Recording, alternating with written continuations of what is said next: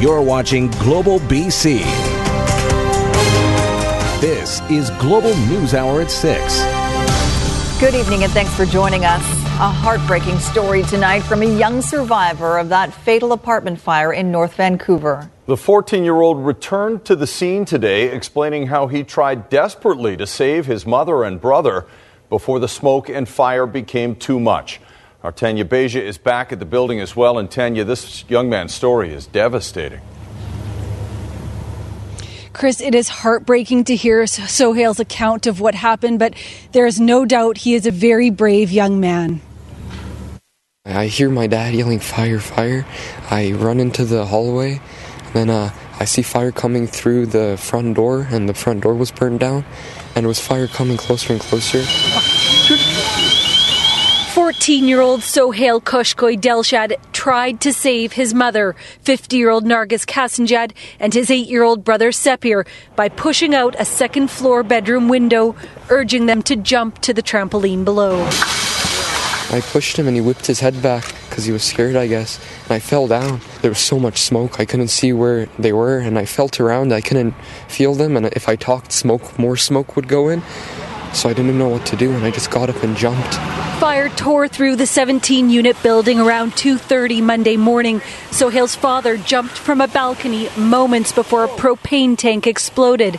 Nargis and Sepir trapped inside. I don't care about the apartment. I don't care about the possessions I lost. I just wish my mom and brother got out. I, I wish I was in their place. I wish they got out instead of me. Friends and family set up a GoFundMe page to cover funeral costs for the victims. Relatives wondering if survivors will get the help they need. How can we get support for them? They have no house, they have nowhere to live, and uh, it's, it's, it's, a difficult situation. 70 people were displaced from the Mountain Village Garden apartments. Support providers say finding affordable homes nearby will be nearly impossible. If you have a suite that you haven't rented out, somehow make that available to these families, these individuals, to help them in the short term, to help them in the long term. The cause of the fire is still unknown, and as Sohail waits for answers, he mourns the loss of a brother and mother who shared a special bond. But I'm, I'm glad they died together at least because my, my mom couldn't live without my brother and my brother couldn't live without my mom. At least I'm old enough to get through it, I guess. Well, he's going to need a lot of help getting through it, I think. Tanya, tenants affected by this fire do get help for 72 hours, official help, I guess, but what happens after that? Well, Chris, the Lynn Valley Lions Club is looking to help these families get back on their feet. So they are accepting donations of household goods, uh, clothing, toiletries. They've also set up an account at BlueShore Financial where you can make cash contributions. But all of the information on how to help the victims and survivors is now on our website. Chris and Sophie, back to you. All right, Tanya, thank you. The RCMP Major Crime Unit is working with University RCMP after a body was found near Wreck Beach. The Coast Guard called out late yesterday afternoon when a boat operator spotted the body. It was brought back to Vanier Park where the coroner responded. A sailboat and rowboat believed to be connected to the incident were towed to a nearby marina for further examination. No names have been released.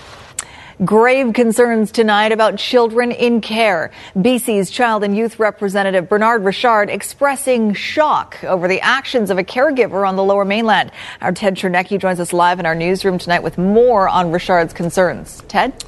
Yeah, Sylvia, this comes in light of the Alex Gervais story. You might remember he's the young man who in September 2015 committed suicide by throwing himself out of an Abbotsford motel window. Now, Alex had been moved to care placement homes 17 times in 11 years, so the odds of him landing in a dangerous environment were pretty high. And that's why one of the key recommendations from a ministry study is that all staff be forced to undergo background checks. But we learned today, almost a year and a half later, that that has not happened. The first thing you think that would happen to me or you if we wanted to work in a in a this kind of setting is to have a criminal background check. You can hardly drive other people's kids to school without some kind of, of, of background check. And it, these are, are caring for the most vulnerable kids in the province. It's not acceptable. So, this latest investigation found only 10 of 33 employees at an unnamed lower mainland placement center had proper criminal checks. There were allegations some workers were involved in gangs, smoked and sold marijuana and cocaine. Nine employees have since been permanently barred from working for the ministry. Worse, province wide, Richard says only about half of all care facilities have had proper criminal background checks. The minister responded today saying some of the delay is caused because there are some 2,000 staff members that need to be screened. Well, there's 800 kids in, in residential care right now. I've said every one of them, their care plans have to be looked at to make sure that uh, the proper processes are in place, the proper care is in place, and I've given the ministry three months to make sure that that's done. We give them a lot of heads up. Uh, they, they've known for a week that this statement was coming out. Uh, so I'm, I'm uh, actually concerned about the weakness of their of their response. I think they need to be doing much more, uh, much more, and much better. So while all 800 cases of children in the minister's care must be reviewed within three months, it is still unclear when all criminal background checks will be complete. Chris, Sophie. All right, concerning stuff. Ted, thank you. Well, day two of an inquest into the death of Lisa Dudley, who was shot in a targeted attack in Mission in 2008. Dudley lay dying for four days before she was found and eventually succumbed to her injuries. At the time, 911 was called, but the officer who responded did not get out of his vehicle. Grace Ke was back at the inquest today, and Grace, more difficult testimony, including Dudley's last message for her parents. For the past decade, a paramedic never repeated some of Lisa Dudley's final words until today. Breaking down on the stand, Peter Smith testified that Lisa wanted him to let her parents know how sorry she was for what happened and that she loved her mother. Lisa's mother broke down in tears when she heard these words. Smith said it was, he was instructed not to speak of the case, and it was something that had clearly upset him for the past 10 years. Lisa's stepfather spoke about his frustrations with the process. That was very, very important information, the last words spoken, so to speak. So it's sort of and now to find out, you go through a lot of mess trying to sort it all out. So I am absolutely upset totally about that time frame.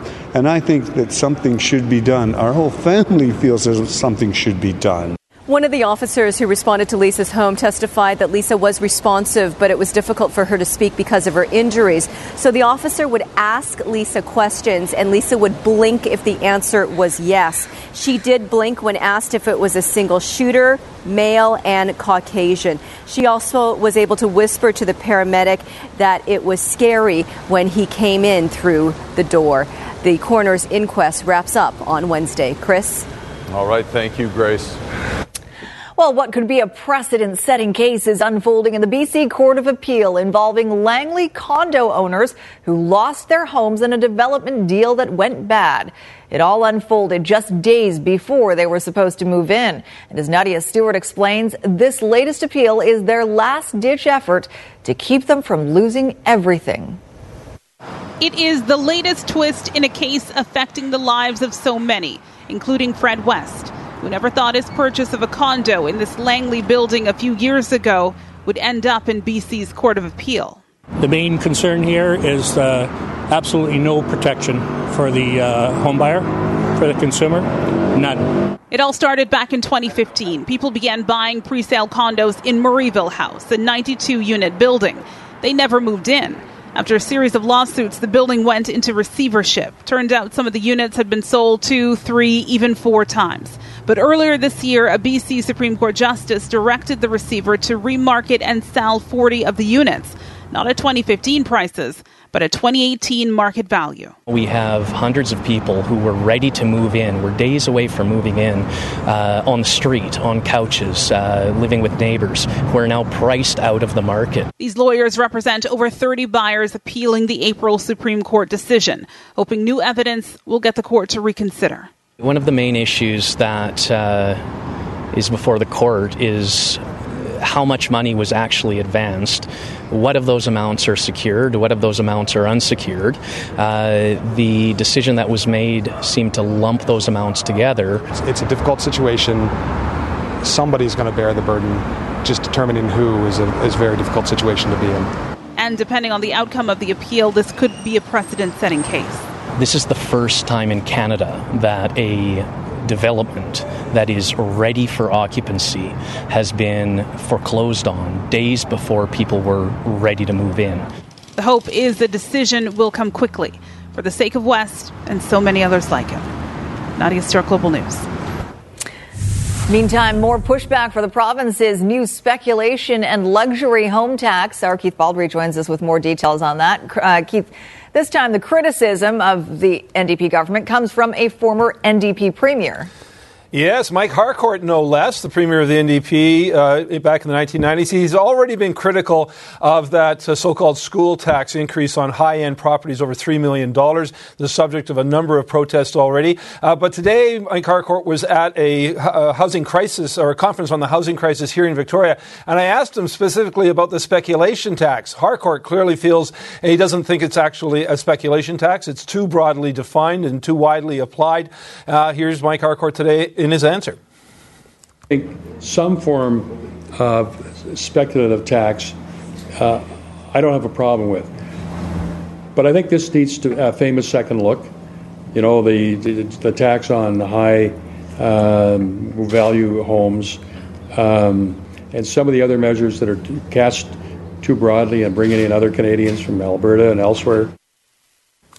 Speaking of Alberta, I was also talking to Stu Young, the mayor of uh, Langford, just outside of Victoria, at that conference today. He tells me three major housing developments have been cancelled in Langford that would have been bought largely by Albertans as second properties because of the speculation tax. So the supply of housing already affected by a speculation tax. It doesn't even take effect until next year. Sophie? All right, Keith, thanks for that.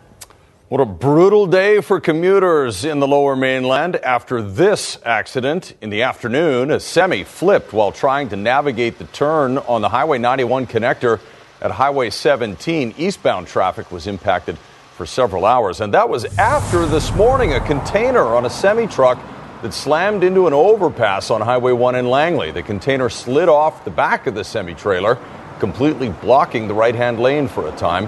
RCMP say there is signage warning drivers the overpass is coming up for overheight trucks to take a detour. The incident is under investigation. The driver could receive a $115 fine.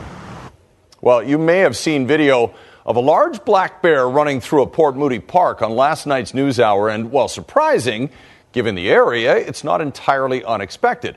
But tonight, a black bear in a much more shocking location. Aaron MacArthur reports on the animal checking out a backyard pool in East Vancouver.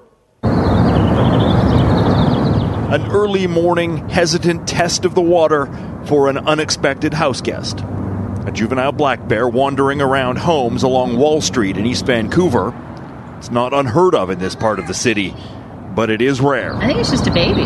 We tend to have at least one uh, report of uh, a bear entering the, the city of Vancouver a year. Wow, that is crazy. It seems the black bear had been making the rounds. Monday night, it was spotted along Renfrew Street at the PNE. Witnesses reporting there was more than one bear in the area. My first thought was, oh, there's a guy dressed up in a bear suit coming out of the PNE. Then you actually realized it was actually a bear. So and I was like, oh, they must be here to protest the pipeline or something. Uh-uh. As we saw on Sunday in Port Moody, bears are commonplace in the Tri Cities.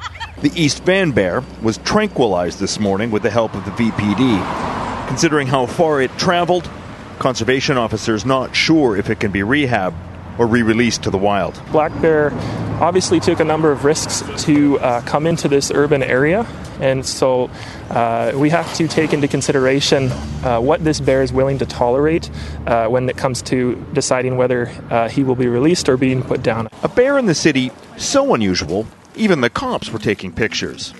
But it does serve as a reminder everyone needs to manage bear attractants to avoid this kind of wildlife encounter. Aaron MacArthur, Global News.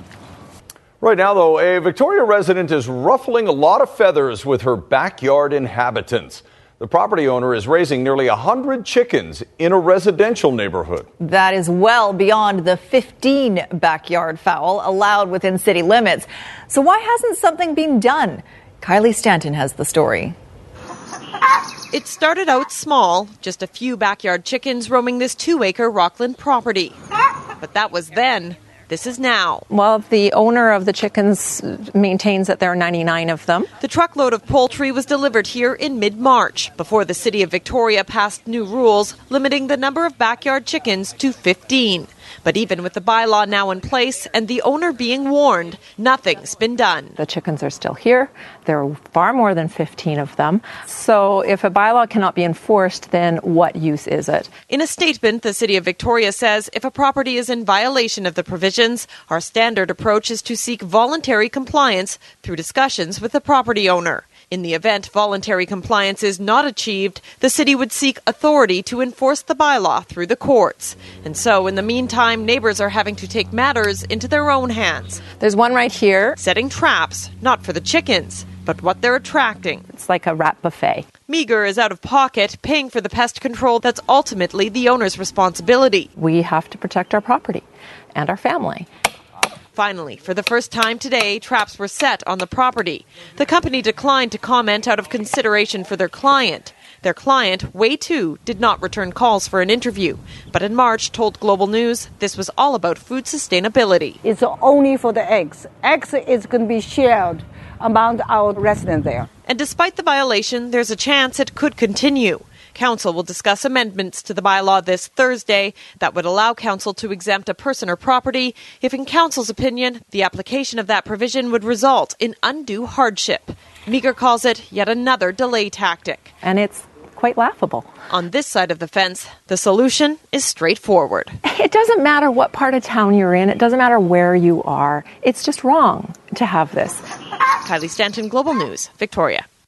Well, we are heading into the busy summer travel season, and whether it's a business or personal trip, chances are you may be forced to book something at the last minute. Our consumer reporter Anne Drewa is here with some tips to get the best deal. That's right. Flexibility is a key word here. Mhm. Thanks, you two. Although it may feel like you have no other option, you can save money if you're savvy. Here's a look at how pricing works with some of the last minute travel choices available and what you need to know before booking. Don't expect to strike a deal, though, on regular flights with scheduled carriers like Air Canada and WestJet or low cost airlines, as tickets generally get more expensive closer to departure. Deals are typically found on charter flights to hotspots and Europe. Airfare and packages will go on sale last minute and two to three weeks ahead of travel dates. Cruises offer a bigger window between 60 and 75 days out for last minute deals. Hotels know how many rooms are booked, and if they've got vacancy, they'll drop prices to get the revenue. Check the day before, and you might score yourself a bargain. Bottom line, you can save money by waiting until the last minute, but you must be flexible and, of course, do your research.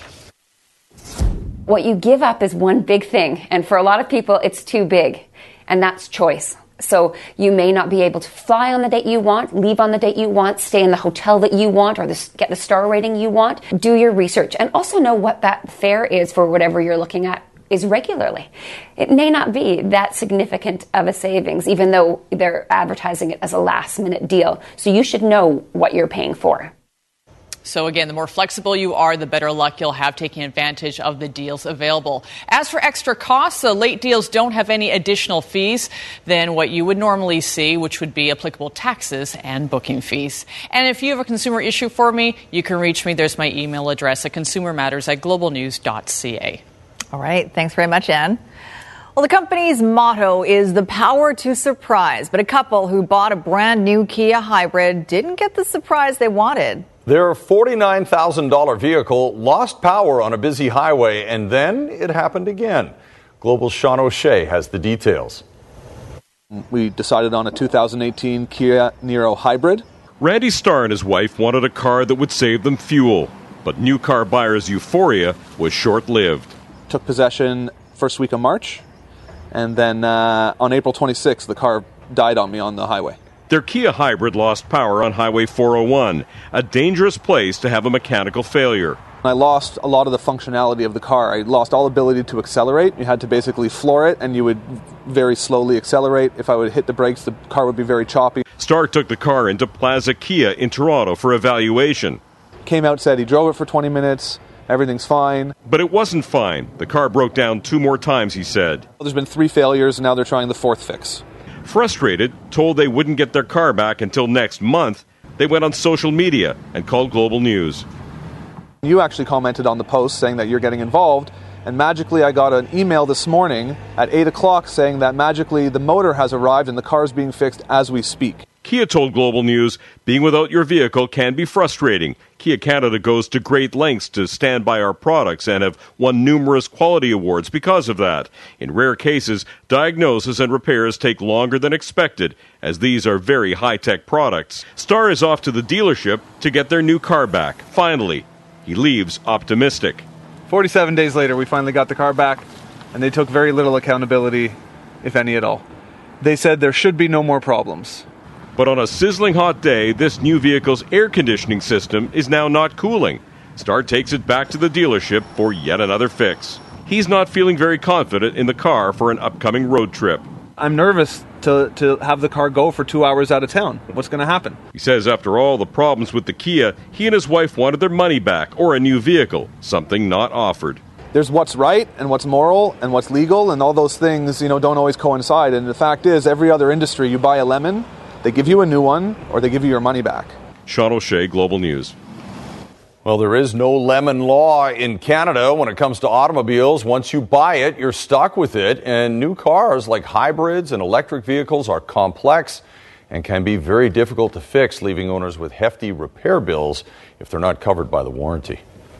Honestly, I think he's going to do these things. I may be wrong. I mean, I may stand before you in six months and say, hey, I was wrong. I don't know that I'll ever admit that, but I'll find, I'll find some kind of an excuse. The U.S. president emerging triumphant last night after he signed a denuclearization document with North Korean Kim Jong North Korean leader, I should say Kim Jong Un. The dust is now settling from that historic summit. The focus now shifting to what's next. President Trump says he's confident North Korea will fulfill their end of the bargain, but many say the two page signed document fails to nail down the details.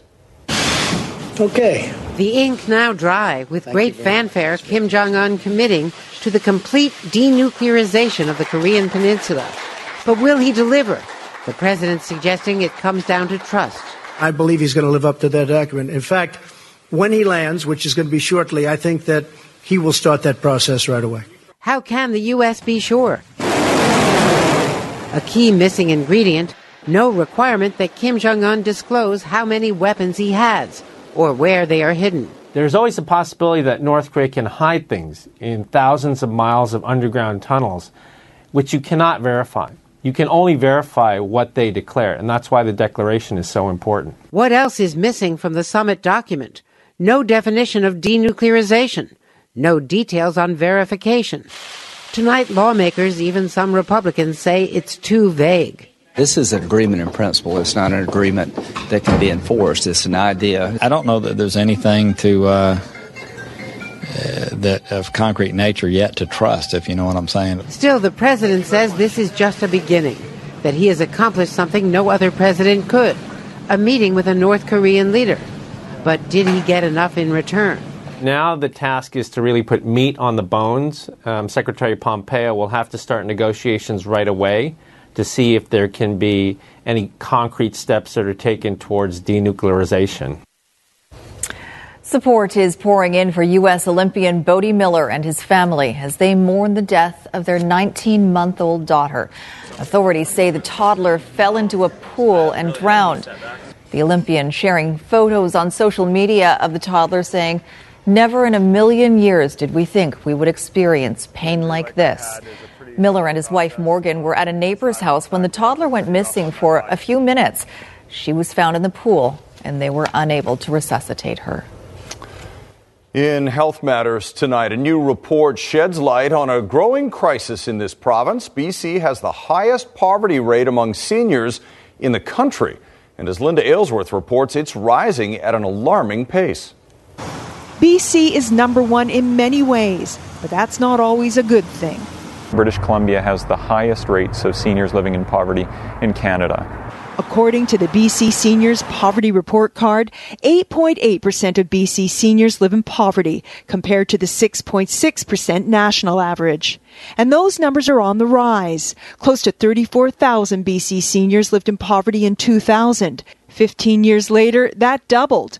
The reason, not simply because there are more seniors. Now, that doesn't fully account for why our rates of seniors living in poverty are so high in BC, and I think that's a question that does live on. Scott Graham is a social justice researcher who helped author the report using Stats Canada data. He looked at seniors' incomes, not their standard of living. Poverty was measured as incomes of $22,000 a year or less, forcing many to make hard choices. Do I pay my rent or do I eat food or do I go see my relatives or do I spend the money on one of my grandchildren? Hardest hit singles, 16% of whom are low income, versus just 4.9% of couples. The big driver for that is the combined income factor. You know, seniors that are living in couples will have more income to use to purchase the essentials of life. While the reason why BC tops the seniors poverty list was not the goal of this report, Graham is hopeful that the BC government's recent interest in developing a poverty reduction plan will help. We're the last province in Canada to have one, and we're hopeful that it'll include specific strategies that are geared towards helping seniors that are living in poverty. Linda Aylesworth, Global News. The provincial government is offering support for those with diabetes. The NDP promising today to get rid of funding restrictions on insulin pumps under the existing rules. People over the age of 25 had to either pay for the device or forego getting one. Those pumps cost up to $7,000 and have to be replaced every five years. Now the government is spending $15 million over the next three years to fund the pumps for the more than 800 patients in BC who need them. The announcement made by Health Minister Adrian Dix, who is himself a diabetic. Uh, what we're doing today is eliminating all barriers and providing the coverage fully no matter what your age or where you live in British Columbia. You're watching Global News Hour at 6. A surprise for subway riders in Arlington, Virginia. The passenger that obviously skipped the turnstile after Kristi's forecast. no um, compass card, I guess. No compass card. All right. Uh, Kristi Gordon joining us now with the weather forecast. If we could just get through the next couple of days, Kristi. That- that's exactly right. And then we're headed towards heat. And I'm going to show you that in a second. But I thought, yes, quickly, uh, it is raining right across much of the province. I'm going to ignore that and show you some photos, though, of butterflies. How about that? Uh, we've. Yeah, do you know them? Huh, I watched you on BC One. Oh, okay. uh, so, yeah, the Anise swallowtail, we've had a lot of people sending me photos of them. They're not monarch uh, butterflies, by the way. And you can tell by the blue and the orange there, but they're massive butterflies. And when you look at it in comparison, comparison to the flowers there. They're about three inches long or eight centimeters. And here's some more of the photos. Thank you to everyone who sent them to me. It's always great to see what you're experiencing across the province. So there you go in Parksville as well. Now, we got to talk about this heat that's on the way. We have still another 24 hours of unsettled conditions for those of us on the coast. For those of you in the interior, about two days of cool weather. And then as we head into the weekend, a big upper level ridge will begin to build and it is going to heat up over the weekend. And next week, it's going to get hot. We're talking about record breaking conditions potentially. Those of you in the interior, low 30s, areas away from the water, even in the lower mainland, could see temperatures into the 30s. For Metro Vancouver, this is what it could look like. So by Tuesday 27, Wednesday will be even hotter still. So Let's back things up though. We do need to get through the rain. We can handle it though. So rain on and off overnight through much of the morning hours. By the afternoon, conditions ease off to just a chance of showers. How much rain? Not a lot. We're talking about five to 10 millimeters. That's about it. A little heavier up towards Squamish. Those of you across the north coast will also feel the effects of it further inland, mainly cloudy, a chance of showers and unsettled conditions with that risk of thunderstorms. And you can see it here across the south as well. So Wednesday, Thursday, Thursday sort of looking like that for those of you in the interior. Transition day is Friday. For the South Coast, our transition day is Thursday. So one more soggy day on the way. And then Thursday, just a slight chance of showers. Friday, we start to clear out and then we really start to heat up. And it looks like we could hold that sunshine into the latter part of next week as well. I'll leave you with a nice shot from Pritchard. This one from Sandra. She said, this is sunset versus rainstorm. That is beautiful. Thank you very much. Well, back to that unexpected subway patron in Arlington, Virginia. A deer managed to find its way into the subway station this morning. The wandering animal caught on surveillance as it galloped across the pl- platform. The deer then jumped onto the tracks and incredibly managed to make it out without hitting the electrified third rail or a train. No person or animal was hurt in the making of this video, just some shocked faces mm. At seeing the deer in the tunnel. She can't believe it. Quite amazing. Mm-hmm. All right, it's a story now that's bringing many to tears. We showed you the video last night. A high school pitcher and his team advancing to the state championship. But in order to do so, he had to strike out his best friend. And it's what he did after that that went viral. Tonight, the pair is talking about that heart melting moment. It was an extraordinary end to a hard fought game. But it was this extraordinary moment that has people still cheering in St. Paul and beyond. Oh, look at hug him. Pitcher Ty Koehn had just struck out the final batter, sending his team to the state tournament. But before rushing to join the celebration, he ran to home plate to console his good friend Jack Kocon. being that last out, it was really rough. And uh, to have Ty come up to me after the game, that was huge for me because you know I need someone who's there for me, and uh, Ty was the guy. Everyone knows how it feels to be in that situation, so I felt like I, I needed to go up to him and say something, and just was spontaneous and felt like the right thing to do. The two grew up playing ball together. When we were about 13 or 14 years old, we were on a traveling baseball team, and that's where we got pretty close, and we wanted to keep in touch ever since then. They learned how to win and lose, and always put friendship first. 20 years from now, I'll think back to that game. I will not remember the score at all, but I remember what Ty did for me, and that's really all that matters. That spontaneous hug was the best play of the game, a home run in sportsmanship. Some of those were.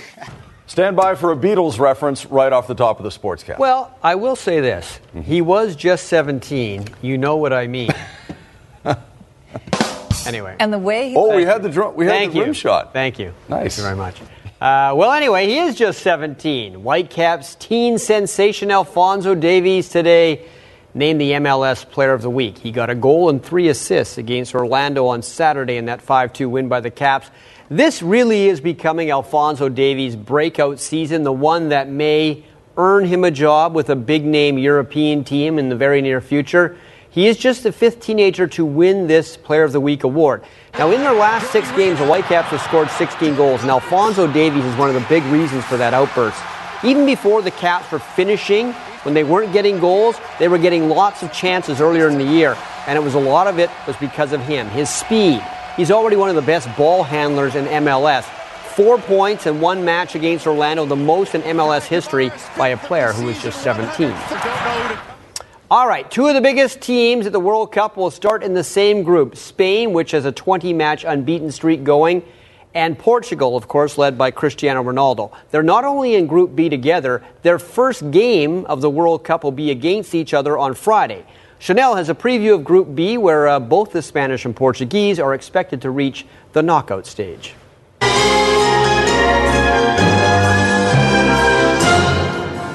Group B features two of the world powers. Now, barring a major upset, Spain and Portugal are expected to advance. But the big question is which nation wins the group and receives an easier matchup in the round of 16.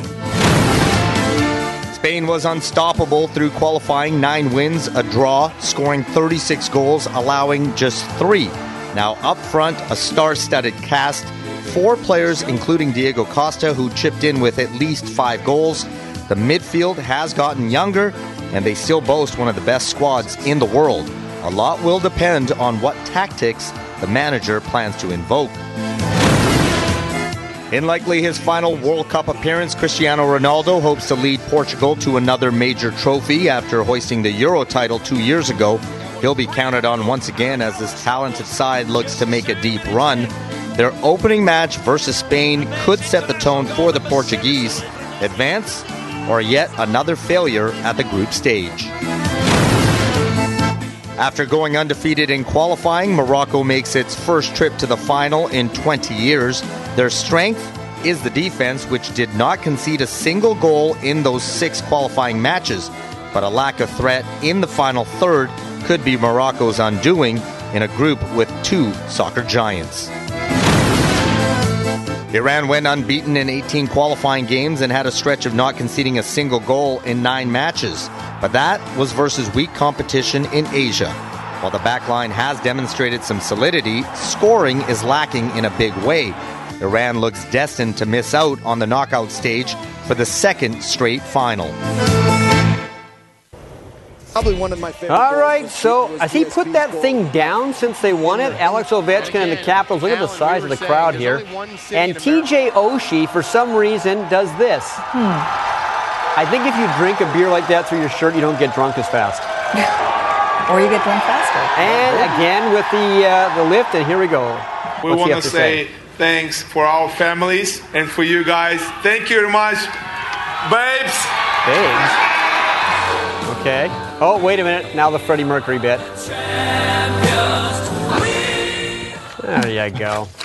At the same time, all the way across the continent, the Golden State Warriors doing another victory parade, their third in four years. U.S. Open is going to start this week in Shinnecock Hills, which is in New York, very small town in New York. Uh, the last time it was held there, Phil Mickelson finished second. He's done that a lot. Mickelson actually has six second place finishes at the U.S. Open, no wins. He loves this course, though, one that will reward those with great short games. The chipping and short game around the greens are uh, uh, going to be a huge factor this week. The short game is going to be challenged. Putting will be challenged as well as ball striking, irons, driver. I, I feel as though the, the, the luck of the the uh, of a course has been uh, taken out as much as possible to where skill is the primary factor. I think we're going to have a great leaderboard and a great tournament. Shinnecock Hills, yes. Uh, there is a serious squabble in the Ottawa Senators family. The wife of defenseman Erik Karlsson has gone to the police accusing the fiance of Senators forward Mike Hoffman of harassing and cyberbullying her and her family. It's alleged there have been hundreds of online posts that are derogatory towards Erik Karlsson and his wife Melinda. Mike Hoffman and his fiance Monica Sarek deny they have done anything like this. Perhaps this is another reason why the Senators might trade Karlsson or trade Hoffman just to get the two of them apart. There you It's go. It's very strange. It is very strange. So weird in the locker room, too. I can Mm-hmm. how awkward that is. All right. Good thing it's the off season. Coming up on ET Canada, Jon Hamm, Jeremy Renner, and Ed Helms. Toronto gets a tag takeover. Plus, Jada Pinkett Smith's X rated confessions on her sex life in front of her 17 year old daughter, Willow. And Queer Eyes Fab Five sit down with Matte Babel. That's coming up at 7, right after the news hour. Back to you, Chris and Sophie. All right, thank you, Sangita. Well, visitors to one of Vancouver's most beloved parks are noticing something is missing. There are large gaps in the once lush foliage in Queen Elizabeth Park. As John Hua reports, the city is struggling to keep those green thumbed thieves away. Uh, picture after picture. People try their best to capture the beauty of Queen Elizabeth Park. I mean, it's absolutely inspiring, and the smell and the beauty of it. It, this is my favorite place actually in Vancouver. But it seems a green thumb with sticky fingers decided to take a little bit of Queen Elizabeth Park, all for themselves. It's so disappointing when people just decide that they can just go there and, and pull something out of the ground. hole right there. Oh, yeah. A hole right there. In total, about 12 plants were stolen from the Rose Garden and other areas of the park. Heartbroken staff gardeners putting up these signs in their place. So when someone just comes and takes things senselessly, we don't have a resource just to go and, and buy unlimited uh, amounts of plants. It just doesn't work that way. The park board says the issue is becoming a perennial problem and suspects the thefts happened at night. They think only of themselves. They they don't really appreciate the fact that this is for everybody. It's not acceptable. In case someone was confused, which can happen, and thought that that was available to them, that maybe we could emphasize that it's not. That being said, at only five years old, even Tavin knows Oh, yeah! the plants at the park aren't for picking. Why would people take flowers from me? Because it's so beautiful. Like, that's, that's, that's way not nice. By cutting down the number of thefts, the park board hopes to avoid the need to put a fence around the flowers. It's not right, of course. It's not right to take the flower from the garden that everybody share. Hard to imagine the alternative a Queen Elizabeth Park where you can't soak in the beauty up close. John Hua, Global News. They should That's get that plant from Little Shop of Horrors to protect. Oh, good idea. Man-eating yeah, plant. that man-eating Venus flytrap thing. That'll keep you away. Just mm-hmm. punishment for those weasels. It's a special day here on the News Hour. It is. Really? It's special because our good friend, Squire Barnes, Oh, look at aka Why do you, why do you put that horrible photo from the 80s? Because we love it. It- you know that if I I really should not have been allowed out in public looking like that. well, I really shouldn't have. That is like. look, Oh, see, you've come a barely aged at Oh, all. you bet I've come a long way from the nose and glasses look- routine. you know what I look look like? younger I look like a rat looking over a toothbrush. That's what I look like. Not true. You look even younger now, Squire. Thank you very Happy much. birthday. Yeah, once I shaved and took those, look at those. Thanks for watching. Have a good That's night. That's my San Francisco 49ers jacket, too, I might add. Yeah.